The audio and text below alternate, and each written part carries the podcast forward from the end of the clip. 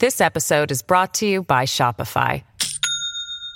Do you have a point of sale system you can trust, or is it a real POS? You need Shopify for retail. From accepting payments to managing inventory, Shopify POS has everything you need to sell in person. Go to shopify.com/system, all lowercase, to take your retail business to the next level today. That's shopify.com/system. Hello, everybody. This is Marshall Poe. I'm the editor of the New Books Network. NBN listeners like to read books and buy them. So we thought we'd tell you that right now our friends at Princeton University Press are having a remarkable site-wide sale. You can get 50% off books, including ebooks and audiobooks, with the code 50, F-I-F-T-Y, at checkout until May 31. You can save some real money on Princeton University Press books. I encourage you to go there and check it out. Welcome to the New Books Network. Hello and welcome to the New Books in Education podcast, part of the New Books Network. I'm your host, Chris Odinets. My guest today is Jeffrey Benson, and we will be talking about his new book, Improve Every Lesson Plan with SEL, which just came out. We are recording in May of 2021, and SEL is social emotional learning. Jeffrey Benson has been a teacher for over 40 years, also a school director, mentor, author, and leader in education, working in school reform, teacher training, curricular development, and conflict resolution. His books include Hanging In, Strategies for Working with the Students Who Challenge Us Most, 10 Steps for Managing Change in Schools, and Teaching the Whole Teen, Everyday Practices that Promote Success and Resilience in School and Life. He's also the author of many articles and is a member of the faculty at the ASCD, the Association of Supervision and Curriculum Development. On a personal note, I'd like to add that I had the pleasure of working for Jeffrey Benson at a little alternative therapeutic high school in Massachusetts where he was director of education back in the 2000s. I had been a teacher for only a couple of years at that point, and I learned a lot from him and from our excellent colleagues there. So for me, of course, when I read this book, I could hear your voice, Jeffrey, in my head. And now through our podcast, this will be possible for all of our listeners. So welcome, Jeffrey, and thank you so much for joining us today. Thanks for having me, Chris. It's really a pleasure to reconnect with you. So in this title, Improve Every Lesson Plan with SEL, as with the titles of your other books, I detect the promise of both big ideas and practical techniques that we can do tomorrow morning when the bell rings. Would you tell us about this book, your thesis and your approach? Sure. Well, one of the things that I know that teachers struggle with is always having more and more curriculum and requirements thrust upon them, as much as we all want to do the most we can for our students and to teach the whole kid. It's really hard to do everything. And I know that most of the good teachers I know, which is most teachers, always in some sense have integrated social emotional learning into their daily interchanges with kids. And it happens implicitly and randomly, periodically. You remind kids to acknowledge that someone else has supported them, or to praise them for picking up something that fell in the room, or for reaching out to someone in the class who was struggling.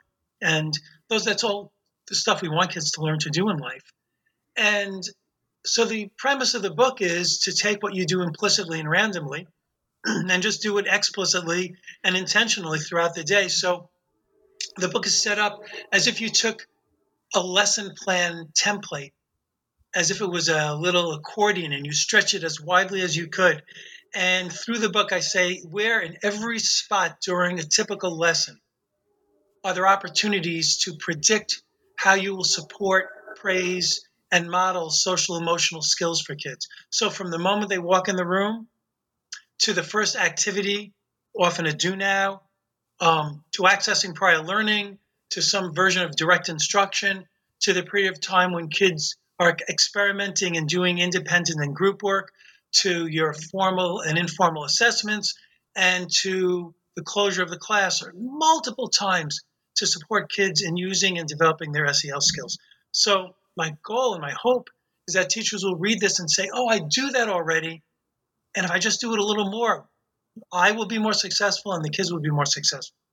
The other part I want to add is that we know from the last wonderful 30 years of brain science and neurobiology that you can't actually separate emotions from learning. In fact, they are required for us to actually have any long-term memory storage and to build an integrated sense of self with the curriculum.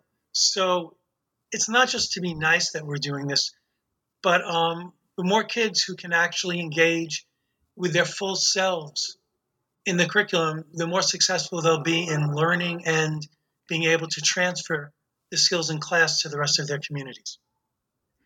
Well, and the book is very timely because we're just coming out of this pandemic, which has been terribly hard, and especially for students, and especially for the students who have the fewest academic resources at home and the ones whose parents haven't had the luxury to work from home on Zoom and sit next to them when they're supposed to be doing their stuff. And so the principal at my daughter's school the other day said, if we go back to the way we were doing things before, we have not learned anything. So where are we today with this kid population that we have after this really difficult year?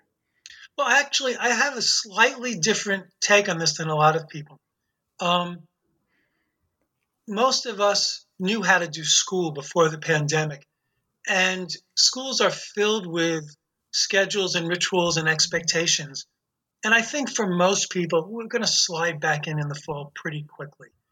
I think it's what, a lot of the kids long for, not just the opportunity to be in the same room with their peers, which is so critically important, but just to be in rhythm through the day and not have to be sort of on their own, managing their schedule, managing their attention, managing their motivation. So I actually think within a couple of weeks, school's going to be pretty much like it was. Now, I don't think school as it was the greatest model to go back to, but I'm thinking most kids are going to be fairly soothed by the routines of school. So in some sense, what we can do here, because we've had a little pause, is say, how do we deepen the routines? How do we add to the routines we've always had? How do we take the things that we did, again, sort of implicitly and now and then, and say, you know what, let's really bulk up on this. So to give you an example, there's a skill that I always want students to develop, which is to be self-advocates for themselves as learners, to get what they need, to know what they need, and to feel that they have the capacity to use the resources in the classroom to do their best. So I think that's going to be a really important skill for kids going back, to remember that they can be autonomous, that they can have voice and agency in the classroom. So if that's my goal, as soon as the kids walk in the room, I'm going to be talking to them about, all right, what do you need now to do well in this lesson? So let's stop for 10 seconds, everyone think.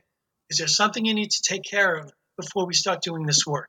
Do you need to get up? Do you need to stretch? Do you need to finish a conversation with somebody? Do you have a question you need to ask me? We're heading into, let's say, the direct instruction part. Okay, before we go into direct instruction, let's pause for a moment. You're going to have to be taking notes during this time. You're going to have to be doing some concentrating for the next 10 minutes. What do you need now? Let's think for a few seconds. Take care of what you need before we go into this. As the class is ending, all right, turn, and this is one of my favorite routines, and it's so useful for so many academic and social emotional skills, which I want to say again, I've never known how we could separate them anyhow. Before the class ends, we're going to do a turn and talk. Turn to your peer. So Jeffrey, turn to Chris. See if you both agree what the homework is. Because if you both don't agree, that's a quote, raise your hand, one of you, and say, Mr. B, come over. We're not sure what we need for homework here. If a whole bunch of kids aren't sure what the homework is, then that's on me, the teacher. But make sure with your peer that you know what the homework is. And also, I'm going to give you a minute. Talk about how you're going to start doing your homework when you get home so that you can get a little engagement on it. That 1 minute of having kids turn and talk to each other, support each other, and advocate for what they need. If you asked me what's one thing to do coming back that you're not doing, is to do that.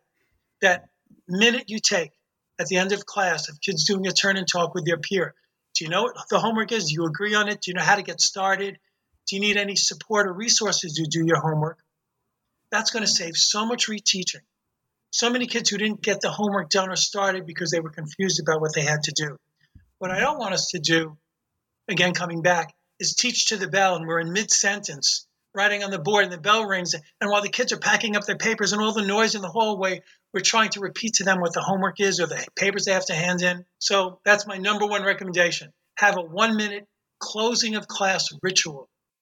You will gain so much from it, and so will the kids. What I love about that is that it shows the way this accordion of stretching out time that you have mentioned earlier, because as I'm reading it, I'm like, I don't have time to stop and talk about the goals, and I don't have time to have engage the kids as they come in, and I don't have time to spark students' interest and motivation by going back to what we did last time. But that's because I'm thinking from my point of view, where I imagine everything's going to go exactly as I planned it, and I'll get to all the topics. But for the kids, they have 100 other things going on, things that happened outside in the hallway, things that happened that morning in their homes. And tell a bit more about like all the little places throughout this lesson plan where you leave room for students to sort out and prepare themselves emotionally so that they can learn, and exactly as you say, so we avoid reteaching, or so that we're not only talking to the top 1/3 and leaving the others behind. Right. It's really important. I'll give you one of my favorite examples because there are so many. That's part of, and I'm glad you brought up, Chris, the notion I can't do every single thing in the book. Well, I've never thought anyone could.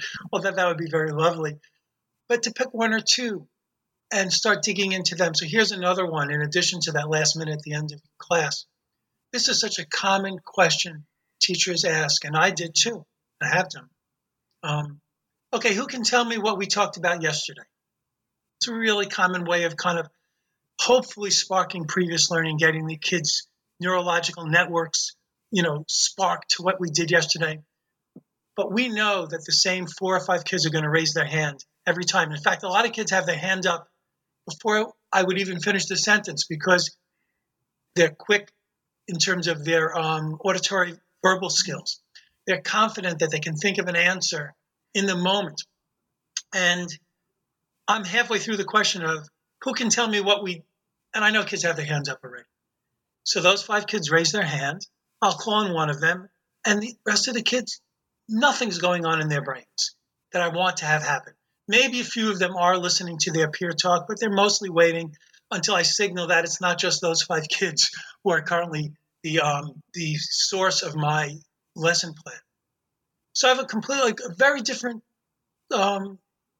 question to ask. And I love this question. You can do this anytime you want.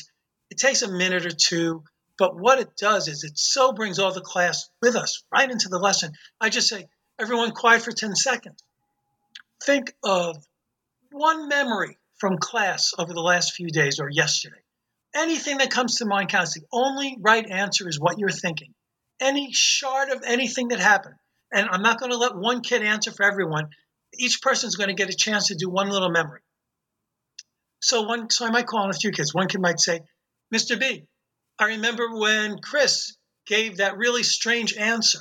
I'm like, oh, me too. And in that moment, the whole class's memories are now sparked to that moment when Chris gave that answer. And from that, there's a whole neurological network of memories that come. Another kid might say, hey, Mr. B, I remember when the chalk broke when you were writing the equation on the board. Because kids love to point out when we do wrong. But you know what? I don't mind.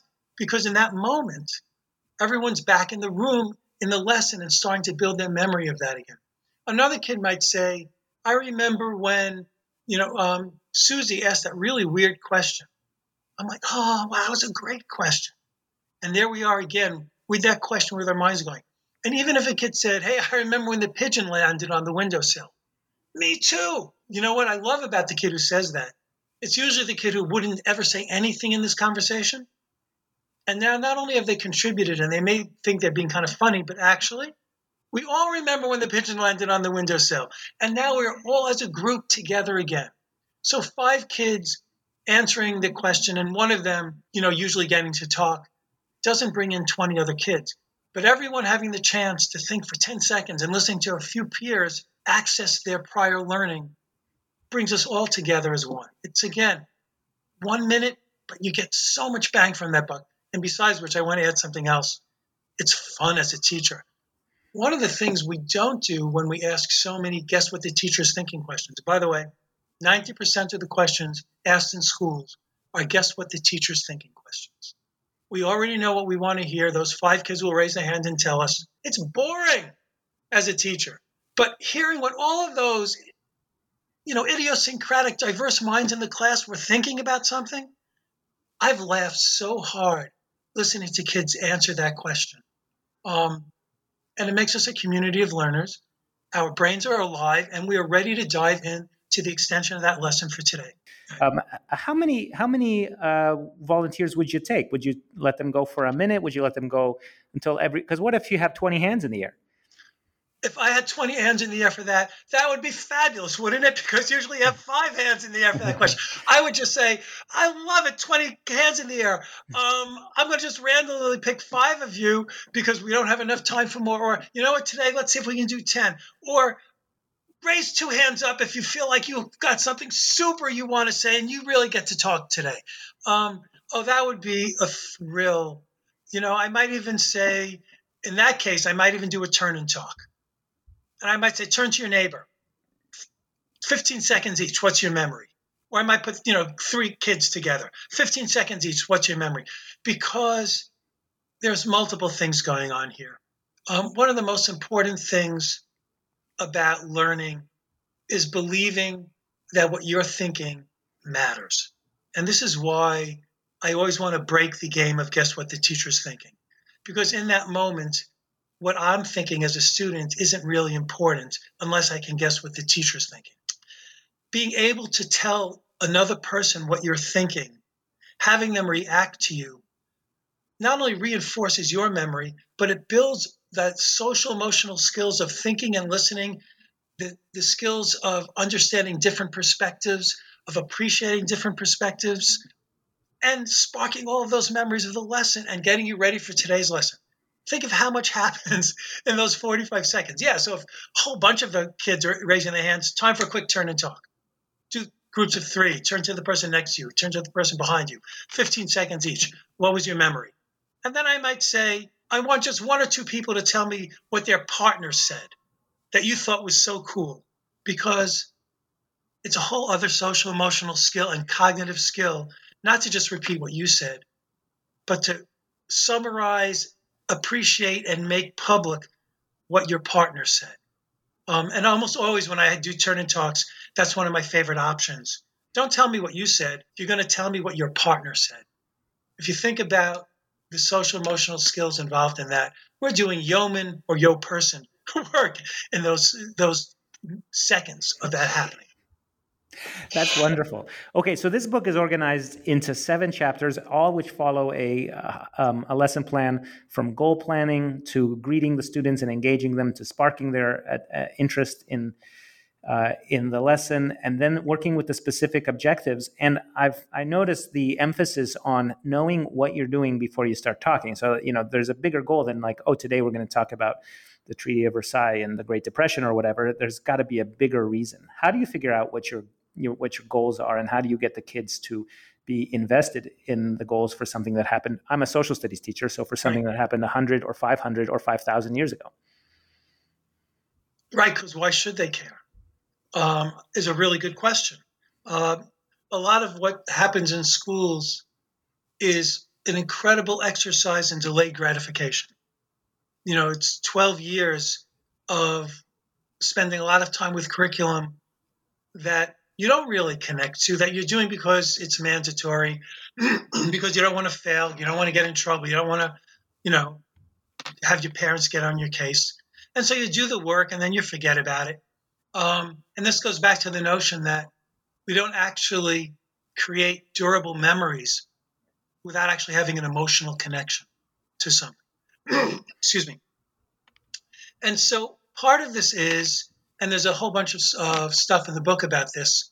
First, what is in it for the kids? So sometimes I'll say to students, what's cool about this lesson is that making sense of this lesson is going to help you make sense of your neighbors right now. And we're going to do this, but then we're going to talk about how it fits your neighbors. So as we're talking through this, I want to think about someone in your neighborhood who you don't like. And we're going to make sense of it that way.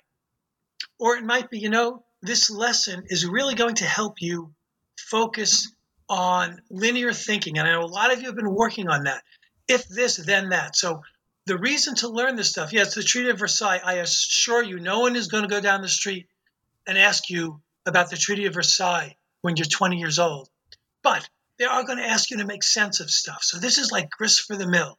If we can make sense of the Treaty of Versailles, we're going to make sense of the other things in our lives. So this lesson is really about building your capacity to think really hard about something. By the way, that's the first part. The second part is, why am I as the teacher excited about this? So I have to add that to it as well. And why I love this thing about the Treaty of Versailles is because when I figured out the Treaty of Versailles, I have to tell you, it actually helped me figure out how to get along with my parents. And so when I'm teaching this lesson, I'm going to talk to you a little about how it helped me get along with my parents, because it might help you. But there's something in it that I'm fascinated by. And I may ask you a week after we do this, has this helped you get along with your parents? So there's a part of how will they find some meaning in this lesson for themselves besides just passively being compliant? And actually, why am I excited for them to learn this? What's in it for me? I wanted my teachers, I think I mentioned in this book, when teachers would say to me, well, the reason I'm teaching you this is that you need to know it for the test. That never motivated me, you know? I was going to do fine on the test probably anyhow. Or if the teacher said, well, you're going to need to know this because your teacher next year is going to want you to be able to do this.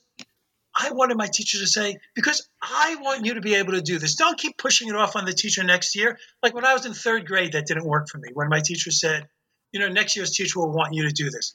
I realized early on, oh, then the next year's teacher is going to say it's the next year's teacher. Will anyone stop and say, here's why I want you to learn this?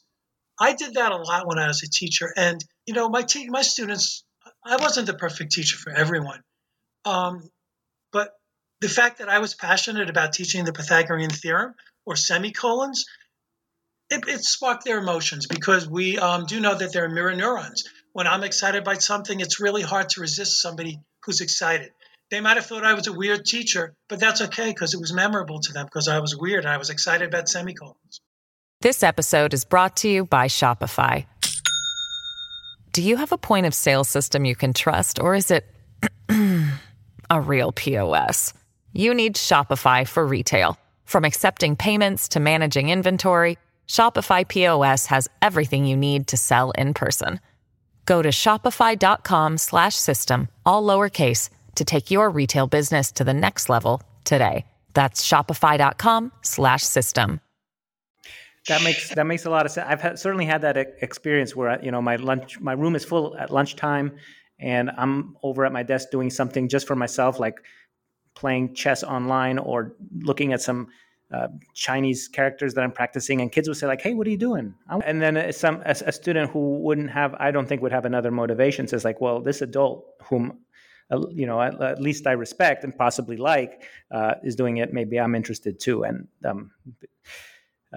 but there is an emphasis in your book on community. Learning not just for myself, but for my people, my family, my neighbors. Tell me about how that emphasis worked its way into the lesson, because we often don't think that way in schools or just in our society. We're awfully individualistic, I think, and you speak in a very different way about it. Yeah, and actually that gives me a chance to, and I can get very emotional about this, give another shout out to the person who the book's dedicated to, my mentor, Jim Grant, who died a couple of years ago. And Jim did and he was the one who really focused me on this. I kind of knew it implicitly. He had done a lot of work in Native American schools through the years and had a big influence on him as a person. And he grew up in Peterborough, New Hampshire. He was like, you know, a stiff-backed, lovely, but kind of classic, you know, New England guy. And he'd spent a lot of time around the country working in indigenous schools. And he said to me at one point, and I'm going to paraphrase, and I will probably be a little too reductionist, because there are multiple cultures within the indigenous people in the United States. It's not one culture.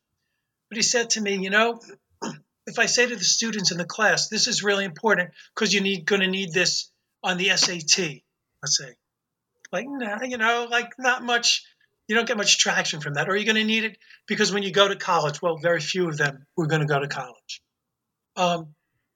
He said, but at one point I said, because this is going to help your tribe be more successful. And he said they looked up, and he had his aha moment that so much of the culture of schools is this individual sort of Olympics for who gets the highest grades.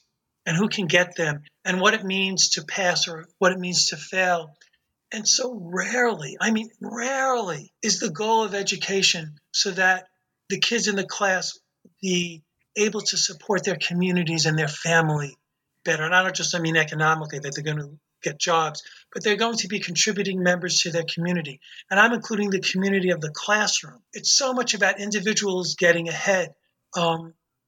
And so throughout the book, there's a lot of times of talking about the social emotional skill of contributing to the greater good, of being a contributing member to your community or your communities.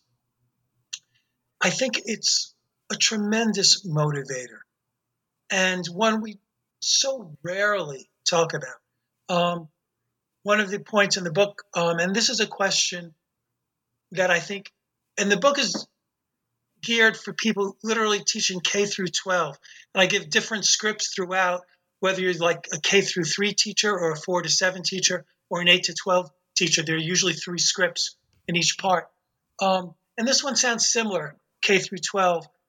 And it's one of the questions for homework or for the next day when you're doing a do now or accessing prior learning, which is, what if everyone in your community learned what we did yesterday?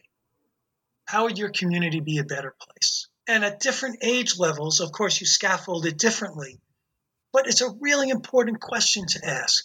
And it roots your lesson in the lives of the kids. And this is particularly true, and there's a lot in the book about this, about the diversity of kids in schools and how schools have been built on the dominant white European culture, individualizing, getting ahead, and the stories and the strengths of African Americans, of recent immigrants, of immigrants from 100 years ago still, and how they have coped and how they have managed doesn't show up in the curriculum a lot.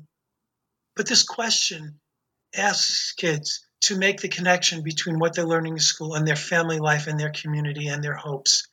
And it's one of my favorite questions. And again, it's not a guess what the teacher's thinking question. And by the way, and Chris knows I had an article called 100 Repetitions. Sometimes 100 times my kids had to hear me say, I am not asking you to guess what Mr. Benson's thinking. I know what I'm thinking. I am so fascinated in what you're thinking. You have beautiful, interesting, individualized minds. So when I'm asking you this question, I really do want to know what you're thinking. And even if you're not sure of a whole answer, you're welcome to say, well, I have this half of an idea or this little piece of an idea. Sometimes if the class is quiet, I might say, do a turn and talk.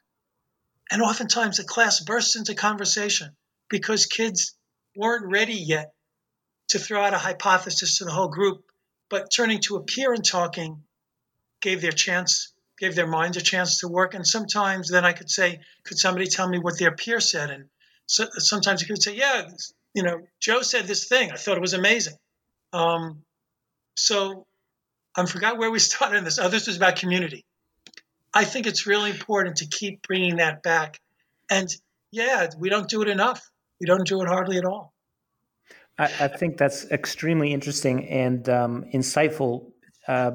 I think of it as what I have to offer these kids can only make it this far, but whatever skills I can offer are not going to go beyond my own little world, and they can take it into whole different worlds that I don't even know about.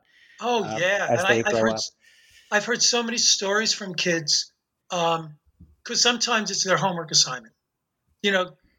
Talk to your folks about what we're learning, but I want to know if they ever learned it, if they've ever used that information, had they ever heard of this before? And kids will come back and tell me, oh, my mom told me this story about when she learned it, or my father told me this thing, or my uncle told me this thing, or no one heard about this, and they were kind of really interested in it. And I want to say again, for the first time in this podcast, social emotional skills are not just being polite, not just saying please and thank you, which I think are really important skills, but it's about understanding your own goals and how learning matters to you. And connecting kids to their families and their communities is one way, but also having them come in excited to tell me and to tell the class about this.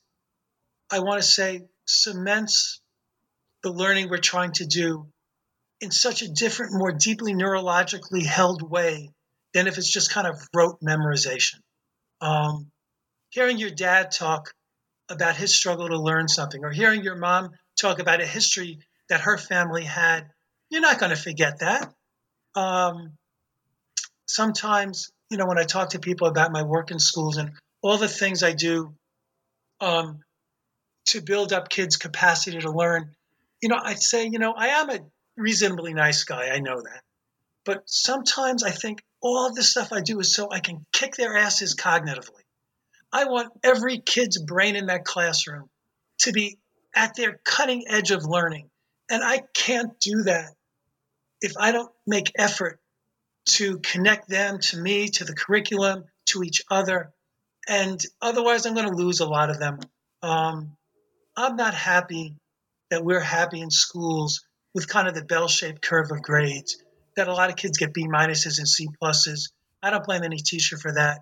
But I think it's because we accept the fact that most kids don't feel connected. And that's just not good enough. So the little time, and I don't think it's a lot of time, that I spend doing these pieces, and each day it's different spots, and some days I'll do the same routines for a week or two. I know I'm pulling kids in. I know that they are emotionally, neurologically more ready to learn than if I did not do this, and that their memories of the experiences in class are going to be held with them much longer. And that matters to me a lot. I noticed that you explicitly say something about how grades are not really useful, and you're doing this in the formative assessment chapter. And it reminded me when I was in graduate school, and I had a professor, and he said, you're a graduate student, I don't know if I should give you, an A-, a B+, a K, or a W, because who cares? You wrote what you wrote, and there's, and there's good parts in it, and there's weaker parts in it. How does that translate into a high school classroom? Because I'm a practitioner of this bell curve, and one of the great problems with the Zoom distance learning stuff is that bell curve has gone upside down, with some kids excelling and some kids really, really dropping off, because I'm a tiny on the screen. I'm 1 inch tall, and they can open another tab and play a video game and ignore me. It used to be I could stand over you and say, Jeffrey, we're on page 115. Please draw this map of Japan, right? I can't do that in this year. Hopefully next year will be different. But how do you feel about grades? Oh, basically, I think they're awful. And probably you and a lot of your listeners know about the notion of competency-based reporting. So let me first say what's the problem with grades. So Chris might have a rubric in his class that it's 75% of your grade is based on your test scores, and 10% is based on your class participation, 5% on your homework, 10% on your behavior, or something like that. And he adds it up and puts it in the blender at the end of the year, and you get a B+. I don't know what that means. I'm the teacher next year. I'm the parent. I don't know what his rubric was. And I think it's really important to say to kids, here's the rubric, of how I'm going to grade you. But there's no scientific background to say that that's a reasonable way. Why should it be 15% homework? Why not 10% homework? Why not 80% homework? Why not 50% grades? There's no science behind that at all.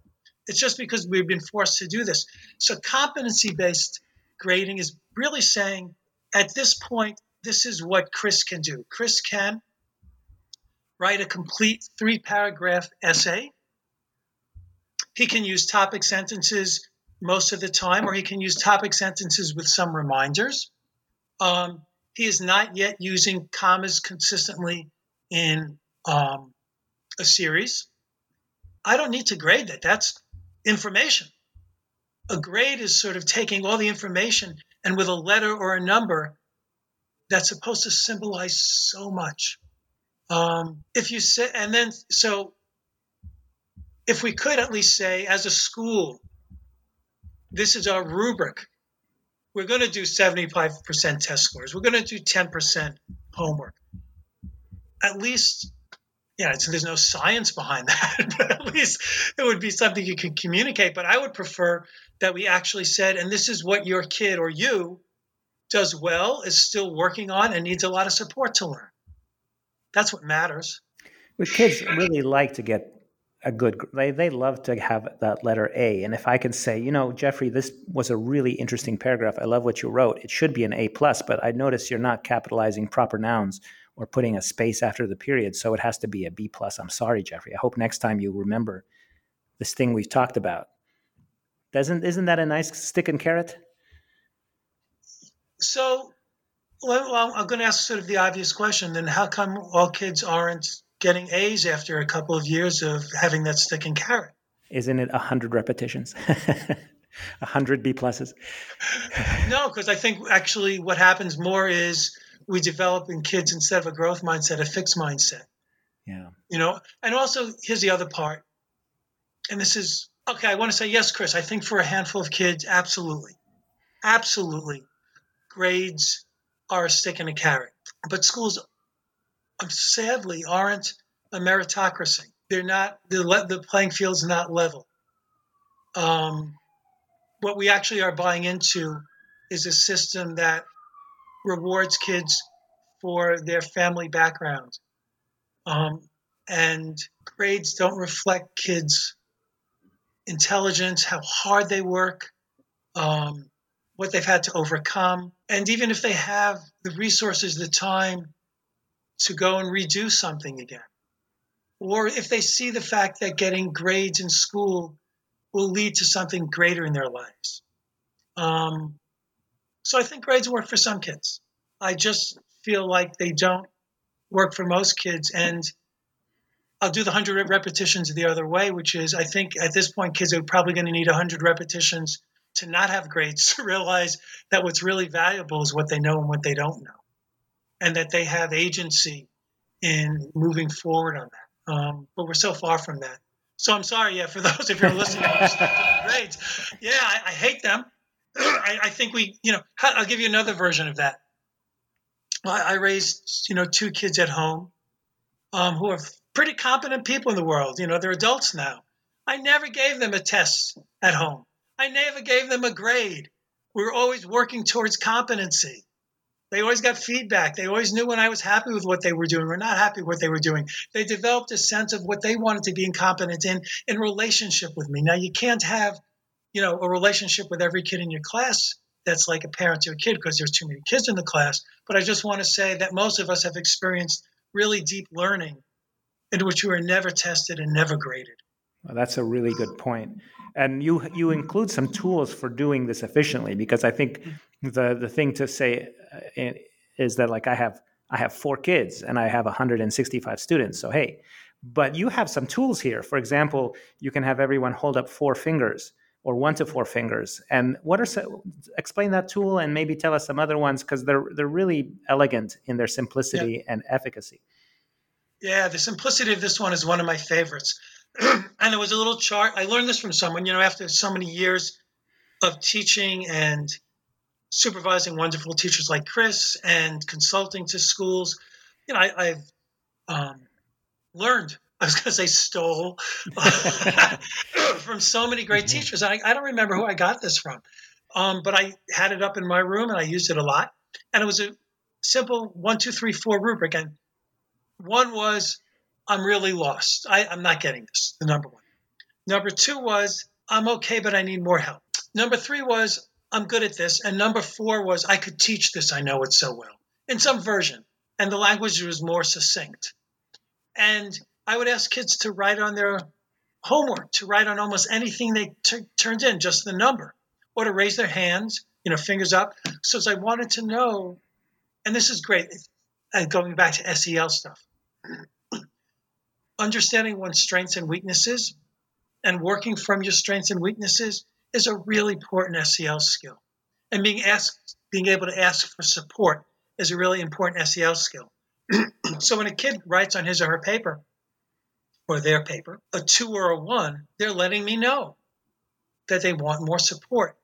In order for them to feel safe to do that, I've got to be doing all this other stuff all the time.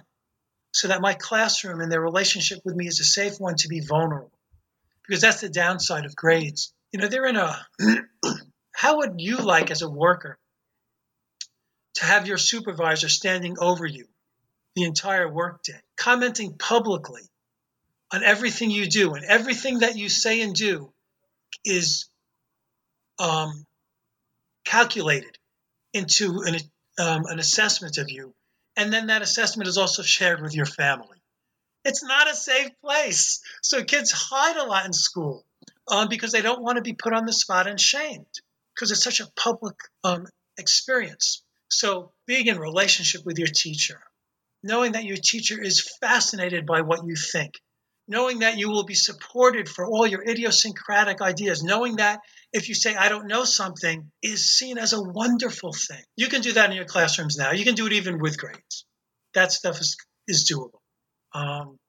Really important to make safe space. I very much agree with that. And I know for a fact that I perform better on those days where I know I'm going to be observed, or, you know, even if there are some visitors walking through our school, like I'm going to do some extra backflips and make my slideshow even better.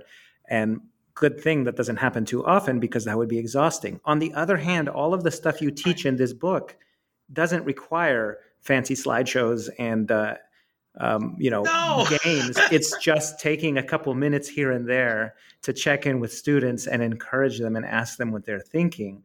What's beautiful about these techniques is they're not hard. No, in fact, I want to jump in. Thank you, Chris, because I've been wanting to say this, that in the beginning of the book, there's a list. I try to make social emotional learning into really simple language, because I found it has become so, like, you know, I've seen in some books and write-ups, you know, teaching kids to delay gratification. I don't know how you teach that. I do know how you can support kids in using words to describe their feelings. I do know how you can support kids in advocating for what they need to learn. So I took all the social emotional stuff. I did a whole bunch of research and put it into pretty simple language. And the book is basically pointing out 2 or 3 of those goals that you and or the class or individual kids want to do. And at the beginning of an activity saying, okay, let's remember what we're going to work on in this activity is using your words to communicate your feelings. And then when kids do so, I say, hey, that was a great use of our skill of using your words to communicate your feelings. And it's really just prompting, modeling, and praising. I mean, it's literally that fundamental. And that goes back to what we started at the beginning. We're doing that implicitly and randomly all through the day. So just think, if one of the things you wanted your kids to do is to use more of the vocabulary words about their feelings in their normal class conversation. It's really simple. Clay class, as we're going to this activity, let's all listen to the words we each other use that help describe feelings and thinking. As kids do so, I say, hey, there was one. Well done. Did anyone else hear that? At the end of the lesson, I'm going to think through for a second the different words I heard people use. Everyone, quiet for 10 seconds. Can you remember anything, the word anyone used from a vocabulary list in this lesson? Brains are sparking. It takes me a few seconds, get their brains going. Yeah, it's pretty fundamental stuff. Everyone's doing it already in some ways. Just do it intentionally. In the end of the book, there's just a very brief sort of lesson plan format that just says if you really wanted to do today supporting kids in using words to express their feelings, where in your lesson plan can you give yourself a little reminder? That's when I'm going to use it as a prompt. That's when I'm going to remember to praise it. That's when I'm going to do it as part of the summary.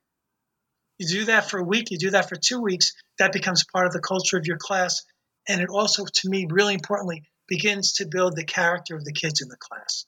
This is what they realize it means to be a whole human being. It's really important. It's very I want to say one more thing we haven't gotten to yet. Most people skip introductions and epilogues. I put a lot of time into the introduction and the epilogue to this book, and I really think it helps frame the book really well. So I hope that you readers also spend time in the introduction and the epilogue. Well, the very end of the epilogue is that you say that you are every tiny bit of social emotional learning we can integrate into our planning will begin to heal the wounds of passivity and racism and inequity, and will help students build up their better world, which I think is quite beautiful. And you also mentioned somewhere in the middle that you had this mentor who would say, okay, Jeffrey, go save democracy. So I really appreciate this bigger vision for these detailed things we're doing. We have about a little more than 5 minutes left. What would you want to say about that, Jeff? Yeah, it's a good, all of us as teachers, we operate on many levels. When I was teaching, and I was lucky, I had a long classroom career. I actually taught K through 12. I taught K through graduate school, and I actually loved teaching stuff. I wasn't kidding. I have a great semicolon lesson. If you'd like that semicolon lesson, my website is jeffreybenson.org. I will send it to you. Many people have used it. It works with kids probably from third grade up. As soon as you know what a whole sentence is, you can do the semicolon lesson. It's like almost like a fun party game for adults. I really want to teach that stuff. So there's that, we enter the classroom with a lesson plan that is almost always sort of rooted in stuff, skills and content. But we've always also wanted to teach whole kids. We know that. We don't want to teach kids as robots. We didn't like when we were in school and we were treated like sort of robots, that the teachers didn't know us, that we were just, chit marks in their grade book, that we had ideas, we had feelings, and we wanted those to be known. So we know that about ourselves as well. But there's this next level up.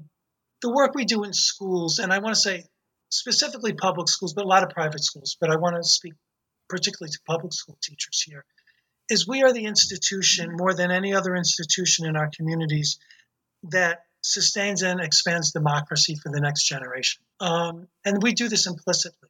But we know what we're doing is we're taking all of the beautiful diversity from the neighborhood that surrounds our schools. And we say, hey, we as a group, as this class, as this grade, as this school, we're going to learn together. We are going to be interdependent. We're going to hang in together. And the experience of kids sitting with each other, listening to each other, sharing their thoughts, comparing their thoughts, appreciating each other's thoughts, being witness to each other's feelings, being witness to each other's efforts, to each other's failures, to each other's successes, is what really builds the capacity for democracy, for lots of different people to be together and see a common purpose together. And in the end, I think we always knew we were doing that. So we're teaching semicolons, we're teaching kids to be integrated whole kids, and we're teaching people to be in community. I think that's, the highest we can do. I don't think teachers get appreciated for that. We know that so deeply. That's our charge. And so the book, I wanted to take that implicit thing we do and say, no, we're that good. We are that important. We are that significant to what we consider the community that we live in. I think that is a perfect place to end our talk. Are there any other things we have forgotten to mention? Probably. But I think we're good. I think we've done fine, Chris. Well, I really appreciate this book, and it's such a pleasure to hear your voice and to talk with you again. And I look forward to sharing this recording not only with the New Books Network community, but sending it around to my staff members here at the school where I work, and my friends and family. So thank you again. Let me just say one more thing. Yes, please. I want to go back. My website, jeffreybenson.org, is where to email me. I am in correspondence with educators all over the country. If you have questions, if you want to check in with me about something, please come. We'll be in dialogue. We'll both feel great about it. Thank you very much. Okay. Thank you, Chris.